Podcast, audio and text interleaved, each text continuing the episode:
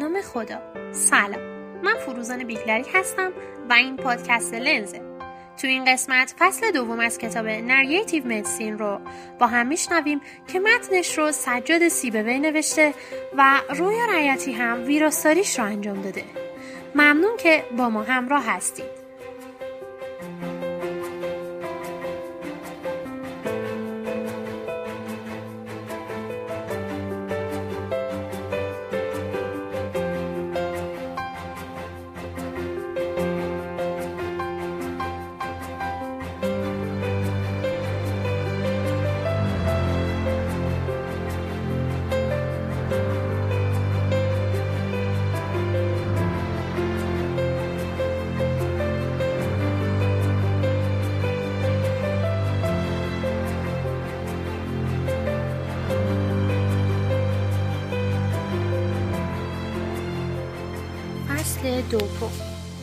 زدن میان قطعات مراقبت سلامت ما در بیمارستان و بالین پزشکانی را می‌بینیم که غالبا اخبار شکست و غم و غصه را به بیماران می‌دهند البته از دیدگاه نویسنده گاهی اخبار موفقیت آمیز هم به بیماران گفته می شود.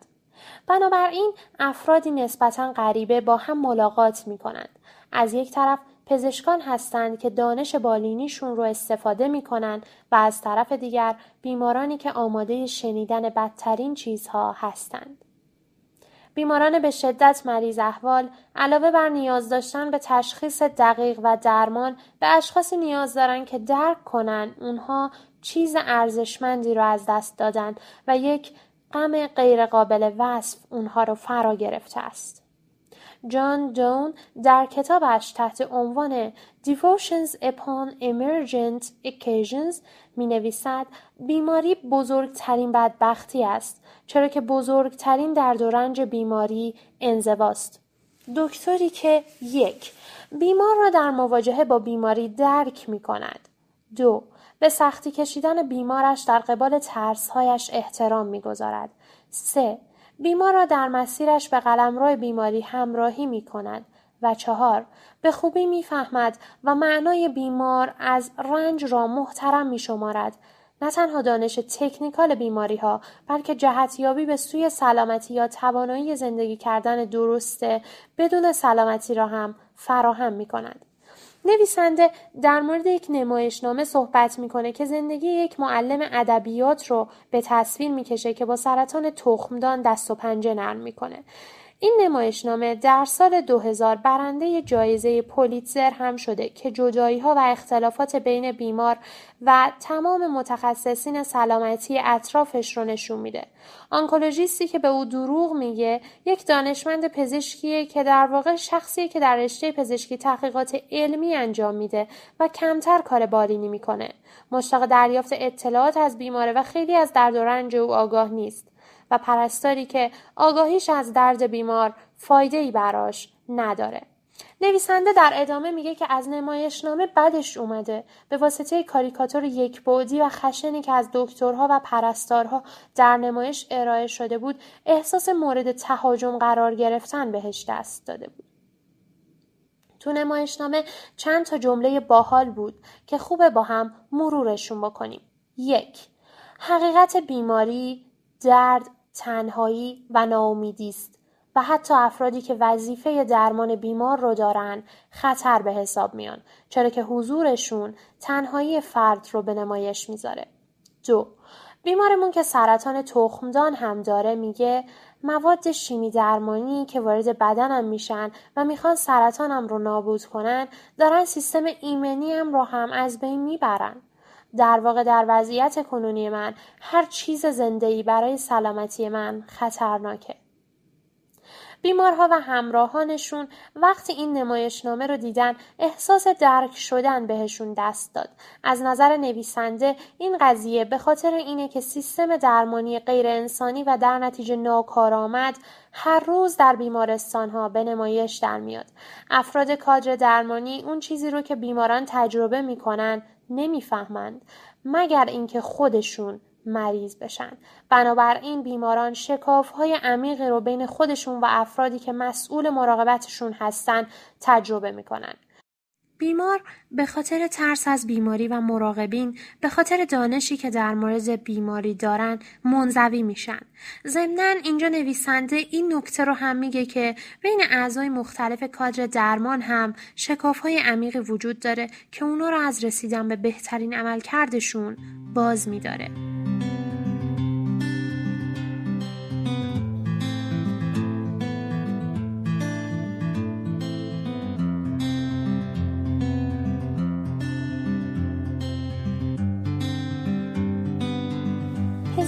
غالبا در مورد عمق و تسلط ترسی که بیماری با خودش به همراه میاره مطلع نیستن.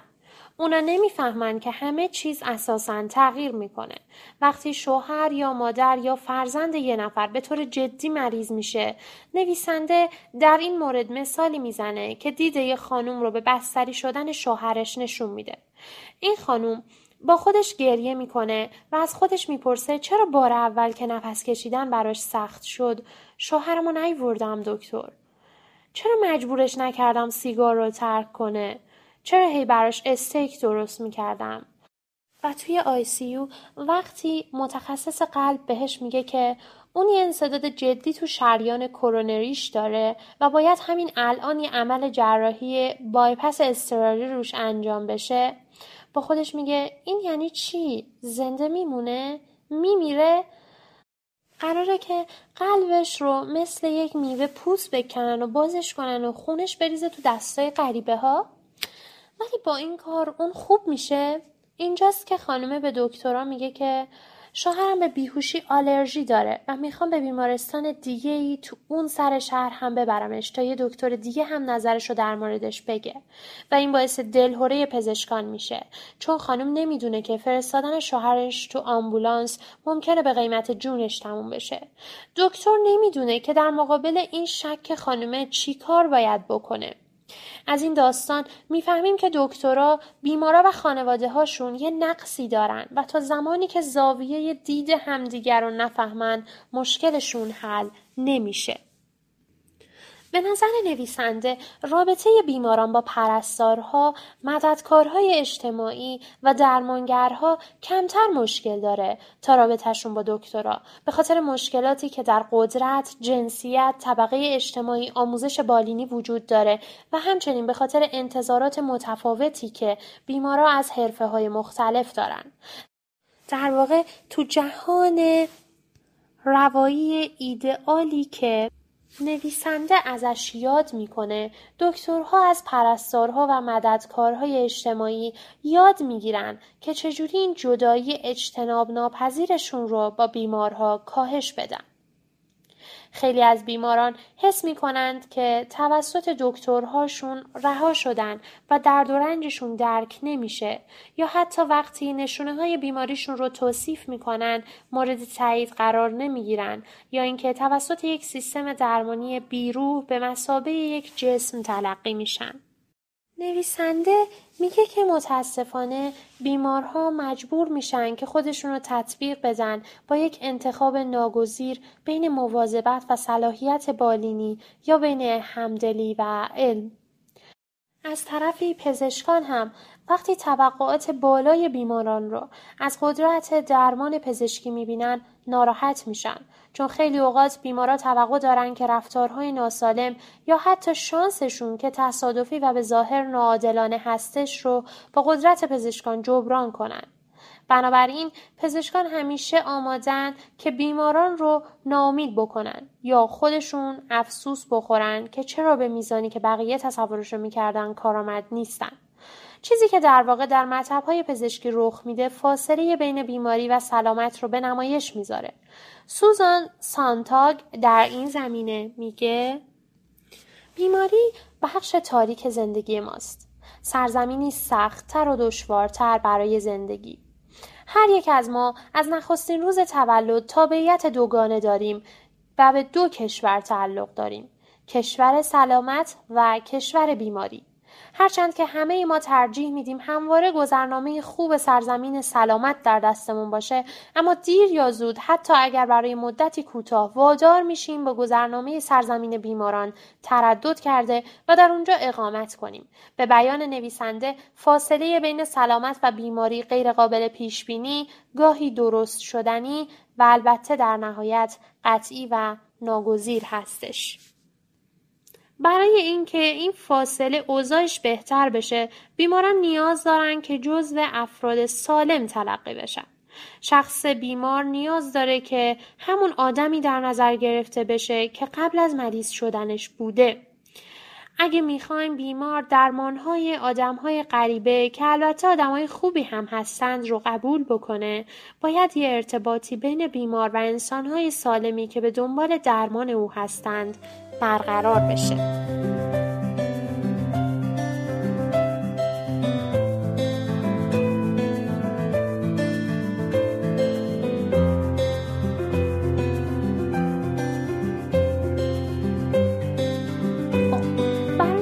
شکافا و فاصله ها رو بهتر بفهمیم و درک کنیم نویسنده یه تقسیم بندی براشون انجام میده و الان همشون رو به طور مختصر و در ادامه به طور مفصل می‌شناسیم.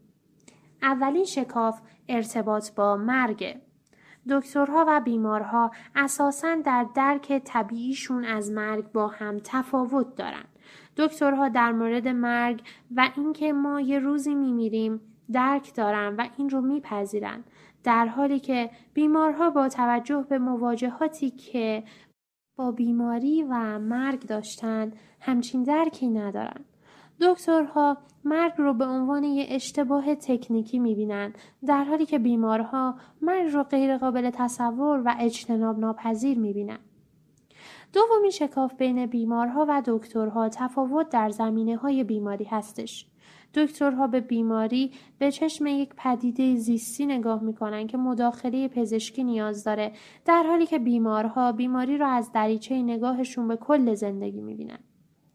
سومین شکاف تفاوت در نظرات بیمار و دکترها در مورد علت بیماری هاست. دکترها و بیمارها ایده های عمیقا متناقض در مورد دلایل بیماری ها دارند. نهایتا چهارمین و آخرین شکاف تفاوت در مورد احساسات شرم، سرزنش و ترس هستش. این احساسات از بین بقیه احساسها می‌تونن بی اندازه به رنج و غم بیماری اضافه کنن. حالا که یه توضیح مختصری در مورد این چهار شکاف داده شد بریم که همشون رو مفصلتر بررسی کنیم. اولین مورد ارتباط با مرگ بود. نویسنده ابتدا به کتاب مرگ ایوان ایلیچ اثر لئو تولستوی اشاره می‌کنه. این کتاب در مورد یه وکیل سن پترزبورگیه که یه بیماری وخیم گرفته و رفته رفته به مرگ نزدیک میشه. تولستوی در جایی از کتاب صحنه ای رو توصیف می‌کنه که دکتر به خونه ایلیچ میاد برای بررسی روند درمانش. بخشی از کتاب رو اینجا بهش اشاره می‌کنیم. بارقه ای از امید جرقه می‌زند و سپس دریایی از غم و غصه را به دنبال می آورد و همیشه درد همیشه درد همیشه ناامیدی همیشه مثل قبل. دکتر به ایلیچ میگه خب حالا چطور هستی؟ ایلیچ میگه مثل همیشه افتضاح. درد ولم نمی‌کنه و هیچ وقت فروکش نمی‌کنه. اگه فقط می‌شد دردم یکم بهتر بشه. دکتر میگه آره شما مریضا همیشه همینید. بعد از اشاره به این داستان نویسنده میگه که اون چیزی که برای ایلیچ غیر قابل تحمله تضاد و تناقضی که بین بدن به شدت از بین رفته خودش و بدن سالم چاق و چله و شاداب دکتر هستش. در واقع تفاوت اساسی بینشون اینه که ایلیچ داره میمیره و دکتر اونجوری نیست. دکترها معمولا نسبت به ترس بیمار از تغییرات وضع سلامتیشون غافل هستند و از خود راضی و خودبین به نظر میان به خاطر سلامتیشون. در واقع حضور ماهیت سلامتی و سالم بودن در مطب می‌تونه آزاردهنده باشه. بیمار ممکنه با خودش بگه خدایا با این دکتر چیکار کردی که دیابت نداره؟ چیکار براش کردی که ریش سالمه؟ به عنوان نتیجه از آموزش های معمول پزشکی دکترها از توهمات و تصورات متناقضی درباره مرگ خودشون رنج می‌برند.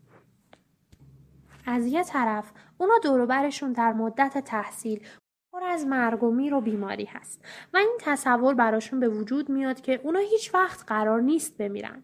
اینجا نویسنده از قول یکی از دوستانش نقل می‌کنه که سختمه برام که مرگ یه نفر رو در مدت رزیدنتی هم به یاد بیارم.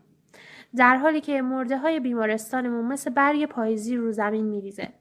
ضمنا این باور قوی هم به ذهن دانشجویان پزشکی میاد که بالاخره هیچ کسی نمی‌تونه از مرگ فرار کنه و مرگ هم به هیچ وجه آسون نیست و این همون تناقضیه که در دانشجوهای پزشکی دیده میشه. بیمارها هم تصورات خودشون رو در مورد مرگ دارن. با توجه به تجربه های قبلی که خودشون تو زندگیشون داشتن یه بیمار ممکنه مرگ رو به عنوان یه دشمن شخصی یا یه مفهوم انتظایی متفاوت تصور بکنه. بعضی بیمارها ممکنه تصور بکنن که تا حالا هم مثل گربه که هفت تا جون داره راه فرار از مرگ رو پیدا کردن. پس این سری هم می‌تونن از دست مرگ قصر در برن. اونطور که نویسنده از نظرات سوزان سانتاگ برداشت می‌کنه امروزه با انواع و اقسام اخبار فاجعهناک و فیلم ها و بازی های کامپیوتری جنگی ما مرگ رو نزدیکتر از همیشه تو خونه هامون می‌بینیم و باهاش آشنا هستیم. ولی به وضوح اون چیزی که مرگ در واقعیت با خودش میاره هنوز خیلی دور از ماست. ضمن سیستم درمانیمون هم مرگ رو از خونه ها به بیمارستان ها منتقل کرده. در واقع انسان امروزی تصور دقیق اندکی دارن در مورد اینکه واقعا وقتی مرگ رخ میده چه اتفاقی میفته و گذرگاه زندگی به مرگ چه شکلیه. شاید دکترها بتونن بخشی از واقع گراییشون در مورد مرگ رو با بیمارها تقسیم بکنن. شاید دکترها بتونن به جای اینکه زول بزنن به آزادی که نسبت به بیماری های مورد مشاهدهشون دارن اول یه تعادلی بین دو تصور متناقضی که خودشون در مورد مرگ دارن ایجاد بکنن و بعدش هم به بیمارا کمک کنن تا اونا هم به یه درک متعادلی برسن در مورد مرگشون.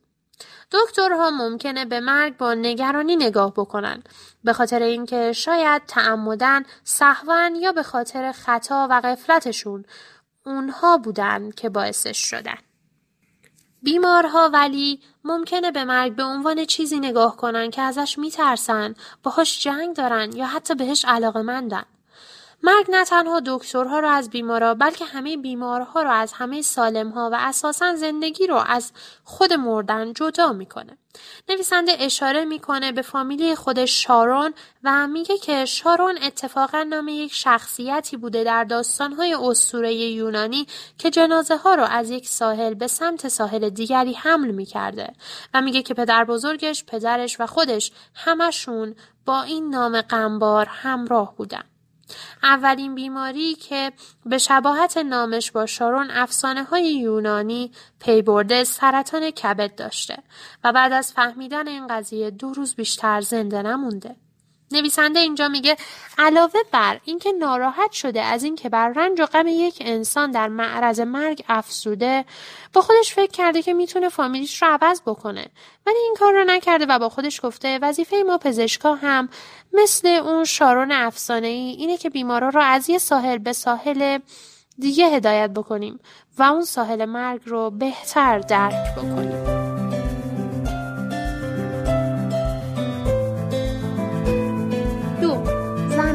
بیماری. هر پدیده ای برای اینکه درک بشه به این نیاز داره که مفهوم سازی بشه. همچنین تلاش برای درک هر چیزی به این بستگی داره که ما اونها رو در چه زمینه ای مورد توجه قرار بدیم. زمینه بیماری می‌تونه از باریکی شریان کرونری قلب باشه تا گستردگی تجربیات زندگی بیمار، همسر و خانوادش از گذشته و امید به آینده. روانپزشک جورج انگل سالها پیش قالبی تحت عنوان زیستی روانی اجتماعی برای پزشکی تعریف کرده. طبق این قالب پزشکی نه تنها تغییرات زیستی بلکه تغییرات خانوادگی و اجتماعی رو هم باید به حساب بیاره. کارهای انگل تاثیرگذار بود. به خاطر اینکه دانشکده ها و اعمال پزشکی را واداشت تا فراتر از پاتوفیزیولوژی بیماری به فاکتورهای سنتی و اجتماعی که به بیماری اجازه بروز میدن رفتار بیماران رو در مواجهه با بیماری رو تغییر میدن و در بازدهی درمانهای پزشکی هم اثرگذار هستند نگاهی داشته باشند. نویسنده میگه که یه بیمار که به شدت ترسیده بود گزارش کرد که پزشکش به شدت بهش بی احترامی کرده. ماجرا از این قرار بود که در اوایل ویزیت پزشک از بیمار می‌پرسه آیا دو تا دخترتون پدرهای یکسانی دارن و بیمار با خودش فکر میگه این چی فکر کرده راجع به من؟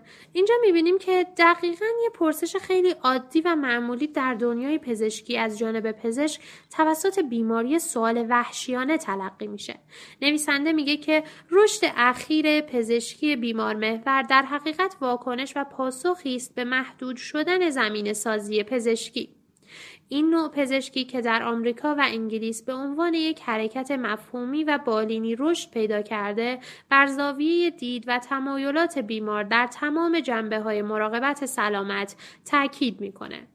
پزشکی بیمار محور در واقع به ترجیحات بیمار احترام می‌ذاره به نیاز بیمار برای دریافت اطلاعات و آموزش احترام می‌ذاره خانواده و دوستان اون رو هم در بر می‌گیره و به احساسات بیمار هم توجه می‌کنه اینجا نویسنده از مویرا استوارت که یکی از پیشروان در زمینه پزشکی بیمار محور هستش نقل می‌کنه که بیمارها به دنبال نوعی از پزشکی هستند که یک در اون دنیاشون توسط پزشکان فهمیده بشه دنیایی که شامل تمامی شخصیت، نیازهای احساسی و مشکلات زندگیشون میشه.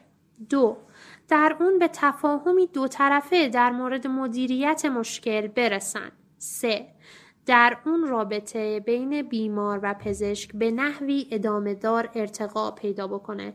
در واقع پزشکی بیمار محور مراقبت بهداشتی بدون شکاف است. اقدام های این چونینی در راستای ارتقای پزشکی بیمار محور به ارتقای کارآمدی بالینی کمک می‌کنه. نه تنها با پیشنهاد دادن اقدامات درمانی بهتر بلکه با تغییر دادن تفکرات زاویه دید پزشکان. تفکراتی که می‌تونن اثر مثبت یا منفی داشته باشن. در دنبال کردن توصیه های پزشکی توسط بیماران. چون این رابطه ای بین پزشک و بیمار می‌تونه به همون کمک کنه تا جایگاه انسان سالم و بیمار رو یکسان و برابر بکنیم و به یه عدالتی بینشون برسیم.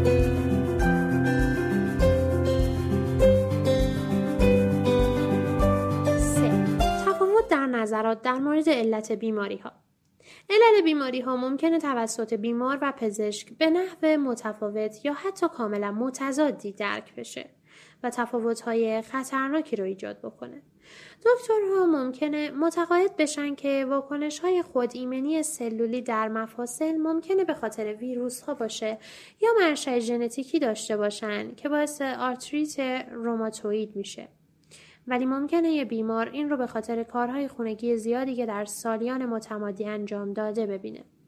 دکترهای غربی ممکنه تشنج رو به خاطر عملکرد غیرعادی مغز ببینن ولی پدر و مادر یه بیمار شرقی که تو منطقه خاصی از چین زندگی می‌کنن تشنج رو به خاطر ناتوانی اجدادی ارواحشون در آرام گرفتن می‌بینن. تجویز متوترکسات برای آرتریت روماتوید یا دیفنیل هیدانتوین برای تشنج محتمل نیست که موثر باشه چون که نه تنها این قرص ها احتمالا خورده نمیشن بلکه دلایل دیگری که می‌تونن زیستی باشن یا نباشن قدرتشون رو روی رفتارها باورها و انتظارات بیمار اعمال می‌کنن. از اونجایی که باورها به اندازه حقایق اهمیت دارن نظرات در مورد دلایل و درمانهای بیماری ها ریشه در سنت، مذهب و خانواده دارند و در میانجیگری بین تفاوت نظرات پزشکان و بیماران در مورد علل بیماری ها سال هاست که دشوار بوده. باور افراد در مورد بیماری ها در عمق خود نشان دهنده باورهای افراد در مورد جهان هست. دکترها ممکنه با آزمایش های علمی قابل تکرار در مورد علت بیماری ها قانع بشن. در حالی که در بیماران باورها درباره علل بیماری ها ممکنه توسط ایمان، سنت، آموزش خانوادگی و تصورات اسطوره‌ای و جادویی در مورد بیولوژی انسان تحت تاثیر قرار بگیره. اعتقادات دکترها در مورد علت شناسی بیماری ها هر سال وقتی که دانش یا اطلاعات جدیدی در دسترس قرار می‌گیره تغییر می‌کنن در حالی که افرادی که باورهای آمیانه و غیر علمی دارند دیدگاه های ثابت تر و مستحکم تری دارند. بنابراین وقتی متخصص قلب و همسر بیمار که در موردشون قبلتر صحبت کردیم در سی سی او همدیگر رو می‌بینن مشکل فقط عمل جراحی قلب باز نیست بلکه در واقع وقتی اونا دارن در مورد آینده این بیمار صحبت می‌کنن روش درک کردن جهان توسط این دکتر و همسر بیمار در تضاده دکترها به عنوان یک قانون توضیحاتی رو برای بیماری پیشنهاد می‌کنن که در مورد بیشتر از یک نفر به کار برده میشه و اگه یه تئوری یا متد بخواد به صورت بالینی کاربردی بشه باید قابل تعمین باشه. در طرف مقابل بیمارها با این مشکلی ندارن که اگه اون چیزی که قرار درست بشه صرفا برای خودشون صادق باشه. حتی فراتر از این اونا ارزش تشخیص یک چیزی که فقط در مورد بیماری خودشون صدق می‌کنه رو درک می‌کنن و به این امید که درمان کننده ها هم مثل خودشون اهمیت این پدیده خاص رو بفهمن.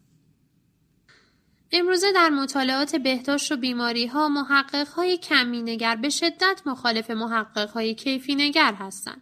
کمی نگرها فقط یافته هایی رو میپذیرند که قابل تکرار و تعمین باشند. در حالی که کیفی نگرها جنبه های از بیماری رو عنوان می کنند که منحصر به فرد و داستانگونه هستند. در اینجا نویسنده در مورد یکی از منتقدهای پزشکی غربی میگه به نام کروکشنک کروکشنک یک تصور خطرناک و اشتباه رو آشکار می‌کنه و اونم اینه که بیماری یک چیزه. او به خواننده هاش یادآوری می‌کنه که مردم بیماری ها رو می‌سازن برای اینکه روش مفهومی داشته باشن برای توجه کردن به symptom هاشون و همچنین راه های قابل اعتمادی داشته باشن برای درمانشون.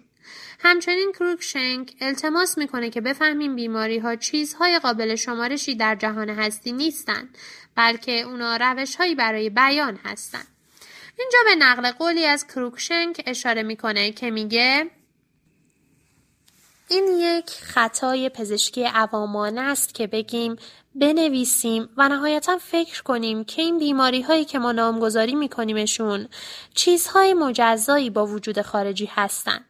با وجود این در زبان گنگ و نامفهوم بیمارستان ها بیماری ها موجودیت های مرگبار هستند و دانشجویان پزشکی با علاقه باور دارند که این موجودیت ها به هر حال معماهای طبیعی هستند و توسط اساتیدشون کشف میشن. همونطور که آمریکا توسط کریستوف کلمب کشف شد. کروکشنک میگه موجودیت پنداشتن بیماری ها ارسی که از گالن پزشک معروف رومی به ما رسیده. و همچنین میگه اینکه گروه بندی بیمارهای مشابه به این عنوان که اونا نمونه های یک بیماری یکسان هستند فقط به خاطر تنظیم کردن و راحتیه و هر لحظه محکوم به محدود شدن یا تنظیم مجدد هستش. هیچ جای دنیا مورد پذیرش نیست و همه امید دارن که یه روزی ما همه بیماری هایی که وجود دارن و همه اطلاعات مورد نیاز در موردشون رو بدونیم. نویسنده روی وجود داشتن تاکید می‌کنه. انگار می‌خواد بازم یادآوری کنه که ما به اشتباه بیماری ها رو دارای ماهیت مستقل فرض می‌کنیم. اگرچه که تلاش برای تشخیص همیشه یه بخشی از تلاشمون برای درمان یا تسکین دادن دردها هستش ولی این جستجو برای تشخیص می‌تونه تلاش برای التیام رنج ها رو تحت تاثیر قرار بده یا حتی جایگزینش بشه. به بیان اریک کسل وقتی یه بیمار یه سرطان گسترش یافته و متاستاز داده داره دکترها غالبا تلاش زیادی می‌کنن تا منشأش رو تو بدن پیدا بکنن. حتی اگه هیچ فایده ای هم برای بیمار نداشته باشه این دکترها این کار رو به خاطر تئوری بیماری انجام میدن. تئوری که مفهومش اینه که وقتی مردم بیمار میشن همیشه یک بیماری می‌تونه در اونها کشف بشه که ویژگیهاش به ما یه اساس و پایه منطقی میده برای بیماری و کاری که دکترها باید انجام بدن. البته اینجا گفته میشه که این نیاز به دانستن بیماری با حکم اساسی زرنرسون در تضاده همه افرادی که در تلاشن تا درد و رنج بیماری رو کم کنن در واقع تلاش می‌کنن که ناشناخته ها رو از بیماریشون دور بکنن و اونا رو با شناخته هاشون جایگزین بکنن. هنگام اپیدمی وبا بعضی ها اعتقاد داشتن که یه جور گاز و بخار خاص این بیماری رو ایجاد می‌کنه. اگرچه که امروز می‌دونیم این تفکرشون غلط بوده ولی این تئوری عدم قطعیت رو موقتا محدود کرده بود و حداقل این احساس رو ایجاد کرده بود که اقدامات مفیدی در برابر بیماری داره انجام میشه و کمک کرده بود به تحمل کردن عدم قطعیت باقی مونده. نهایتا نویسنده بیان می‌کنه که هیچ چیزی نمی‌تونه بیماران را از شر عدم قطعیت تو بیماری خلاص بکنه. ولی شاید دکترها بتونن تا اونا شک و تردیدشون رو بیان بکنن و اینجوری راحتتر باش کنار بیان.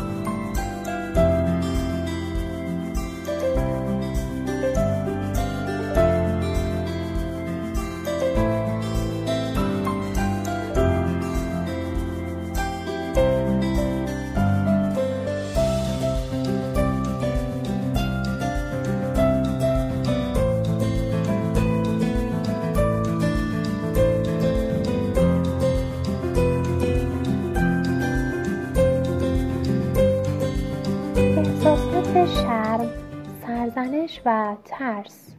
این احساسات عمیقترین شکاف ها رو بین بیمارها و دکترها به وجود میارن. نویسنده اول از شرم شروع می‌کنه و میگه بیشتر اون چیزی که درون بدن بعضی بیمارا رخ میده شرم اونه که در موردش صحبت بکنن. مریض ها غالبا سختشونه که به دکترا علل خصوص اگر از جنس مخالف باشن در مورد اعمال جنسی، عادات اجابت مزاج و سوء مصرف مواد مخدر یا مشکلات احساسیشون حرف بزنن.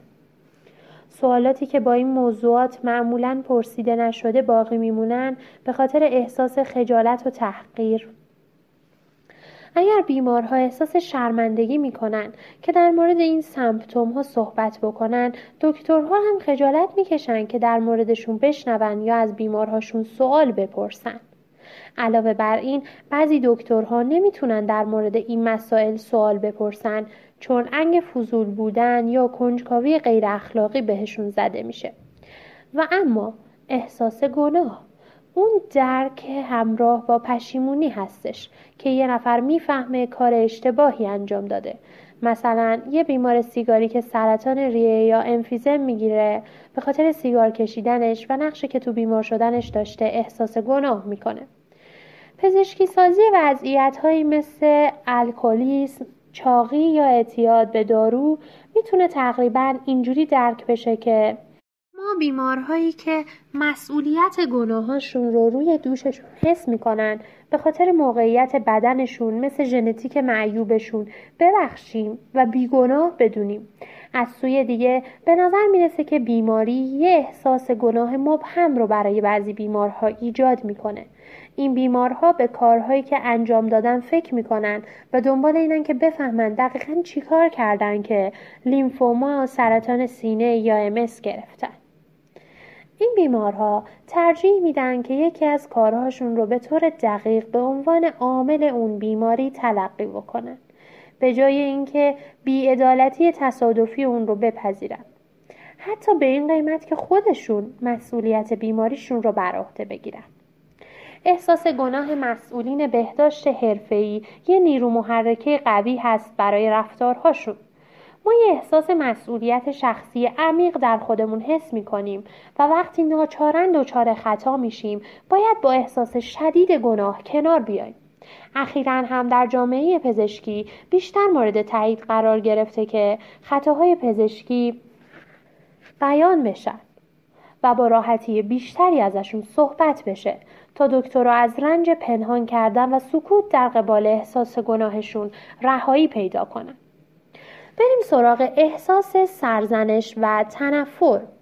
نویسنده میگه آمادگی بیمارها برای سرزنش کردن دکترها و شکایت کردن ازشون به خاطر عمل کرده بدشون باعث میشه خیلی از دکترها حالت تدافعی به خودشون بگیرن و با شک و تردید بیمارها رو درمان بکنن دادخواست غذایی بیمارها از دکترهاشون البته که یه مسئله پیچیده تر هستش بعضی ها که در مورد این قضیه مطالعه کردن فهمیدن که بیمارها وقتی فکر می‌کنن دکترها بهشون گوش نمیدن ازشون شکایت می‌کنن. دکترها هم البته بیماراشون رو سرزنش می‌کنن به خاطر اینکه باعث بیماری خودشون شدن. نویسنده از قول دکترهایی که بیمارهاشون رو سرزنش می‌کنن میگه چه انتظاری داره؟ وقتی 20 سال هر روز یه بسته سیگار میکشیده. از ما چی می‌خواد؟ بعد از اینکه هر روز گوشت و تخم مرغ خورده. دکترها حتی وقتی نمی‌تونن شرح حال بیمار رو به درستی بفهمن میگن مریضا همیشه تاریخ نگارهای ضعیفی هستن. یا وقتی مریض به دستورات پزشکیشون گوش نمیده میگن مریضا حرف گوش کن نیستن. وقتی دکترها در مورد مریضاشون مثلا میگن که به طرز فجیعی چاق هستن یا تو عمال جنسیشون بیبند و بار هستن نه تنها یک توصیف بدلی یا رفتاری رو تبدیل به یک قضاوت اخلاقی می‌کنن بلکه رسما بیماراشون رو متهم می‌کنن که خودشون باعث مشکلات و دردسرهاشون هستن. نویسنده میگه اینجوری دکترها به خودشون و همکاراشون میگن نباید بقیه از ما توقع داشته باشن که آثار سالها آزار جسمی رو بتونیم درست بکنیم. در واقع سرزنش کردن بیمارها به دکترها توجیه و عذر منطقی میده برای شکست در مسیر درمان. از اون احساساتی که بیماران و پزشکان رو از هم جدا می‌کنه مهمترینش رویارویی با ترس هستش. بیمارها حتی وقتی برای چکاپ ساده و معمول میان پیش پزشک در درونشون ترسی دارن. حالا نویسنده یه تعداد از واکنش های بیمارها توی مطب دکتر رو مثال می‌زنه تا ترس اونا رو به نمایش بذاره. یه مریضی که باباش اخیرا به خاطر حمله قلبی مرده با خودش میگه الان دکتر چی به هم میگه؟ یه خانومی که از خالش که سالها با سرطان سینه دست و پنجه نرم کرده و مرده با خودش میگه یعنی الان دکتر به هم میگه برم ماموگرافی؟ یه خانم باردار که سالهاست به خاطر کمخونی داسی شکلش تو بیمارستان به دفعات متعددی بستری شده با خودش میگه ممکنه بگم بچه‌مم می‌گیره؟ نویسنده میگه اگرچه دکترها به طور کلی می‌دونن که مریض ها ترس رو حس می‌کنن ولی همون جوری که وقتی حس درد تموم میشه یادآوریش سخته ترسی هم برای کسی که نمیترسه تصورش سخته. نویسنده میگه بدن بیمارا و علائم فیزیکیشون مثل لرزش، حالت تهوع، رنگ پریدگی و عرق ریختن ترس بیمارها رو نشون میده. البته دکترها هم احساسات عمیقی رو هنگام درمان بیماراشون تجربه می‌کنن. نظر نویسنده اینه که اگرچه درد و رنج بیمار باید در مرکزیت پزشکی باشه ولی دکترها هم به خاطر درد و رنج بیمارهاشون اذیت میشن و درد می‌کشن. دکترها ممکن احساس شرمندگی بکنن از عدم تواناییشون در درمان بیماری ها احساس گناه و خشم بکنن در مواجهه با سرزنش های بیماران و البته بترسن. از آدمایی که دور برشون دارن میمیرن. در واقع دکترها و بیمارها هر دوشون رنج می‌کشن اما اونا در انزوا و دور از هم رنج می‌کشن. یعنی یه جورایی رنج و غم همدیگر رو درک نمی‌کنن. نویسنده میگه وقتی این رنج و غم به اشتراک گذاشته بشه کاهش پیدا می‌کنه و در نهایت این به اشتراک گذاری احساسات کلا پزشکی رو خیلی بهبود میبخشه و اوضاع رو متحول می‌کنه.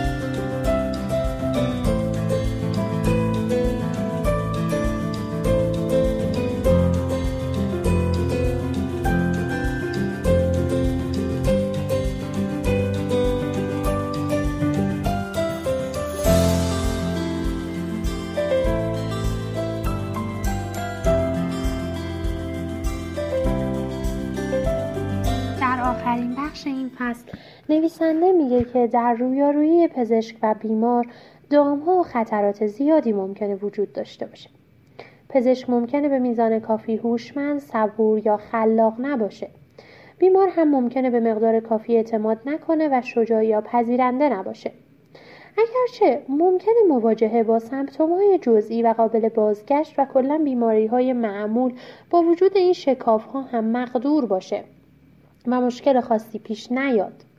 ولی وقتی با بیماری های جدی و تهدید کننده زندگی مواجه میشیم که تصادفی و بیخبر از راه می‌رسن بیمار و پزشک چطور می‌خوان به سلامتی برسن نویسنده در مورد یکی از بیمارهاش که تو اینترنی باهاش مواجه بوده صحبت می‌کنه و میگه رو به مرگ بوده و یک زخم بد فرم لاعلاج هم داشته و خانومش هم در کنارش و همیشه همراهش بوده اشاره می‌کنه که ما کاری نمی‌تونستیم براش بکنیم بعد میگه که همه چیزی که من از مراقبت این بیمار یاد گرفتم این غم، انزوا و ناتوانیمون بود در مقابله با بیماری، سن و زمان.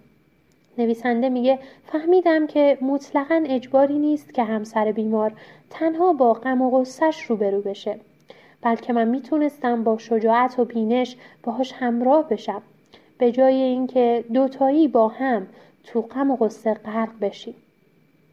نویسنده میگه من می‌دونستم وضعیت بدن بیمار رو چجوری کنترل بکنم ولی نمی‌دونستم چجوری در برابر مردنش و غمی که خودم از این قضیه داشتم باید واکنش نشون بدم. نویسنده میگه الان که به گذشته نگاه می‌کنم چیزی که نیاز داشتم این بود که بتونم غم و غصه همسر بیمارم رو تصور بکنم بفهمم که اون به صداقت، شجاعت و حمایت من نیاز داره.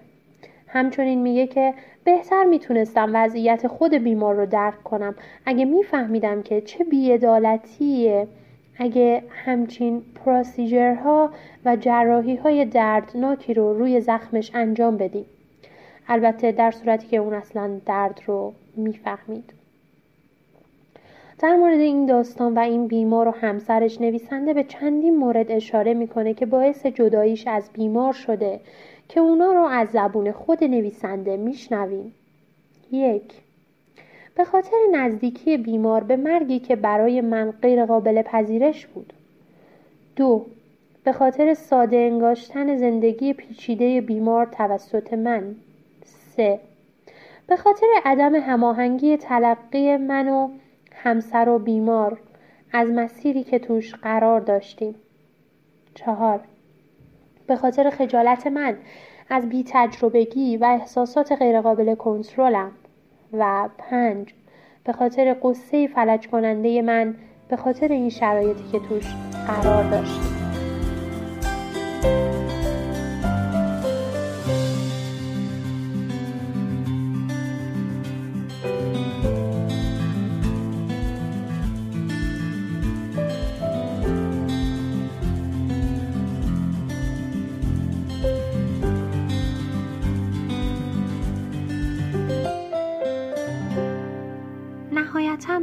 خلاصه فصل باید اشاره کنیم که شکاف های میان دکتر و بیمار که به خاطر دیدگاه های مختلف در مورد مرگ و میر، علیت بیماری، زمینه و احساسات به وجود میاد می‌تونه توسط دکترها و بیمارها پر بشه.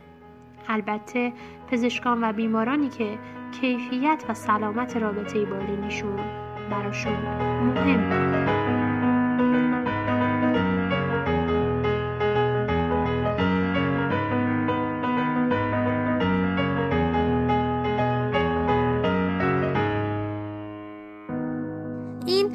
از اپیزودهای پادکست لنز بود. مربوط به فصل دوم از کتاب نریتیو مدسی امیدوارم که لذت برده باشید.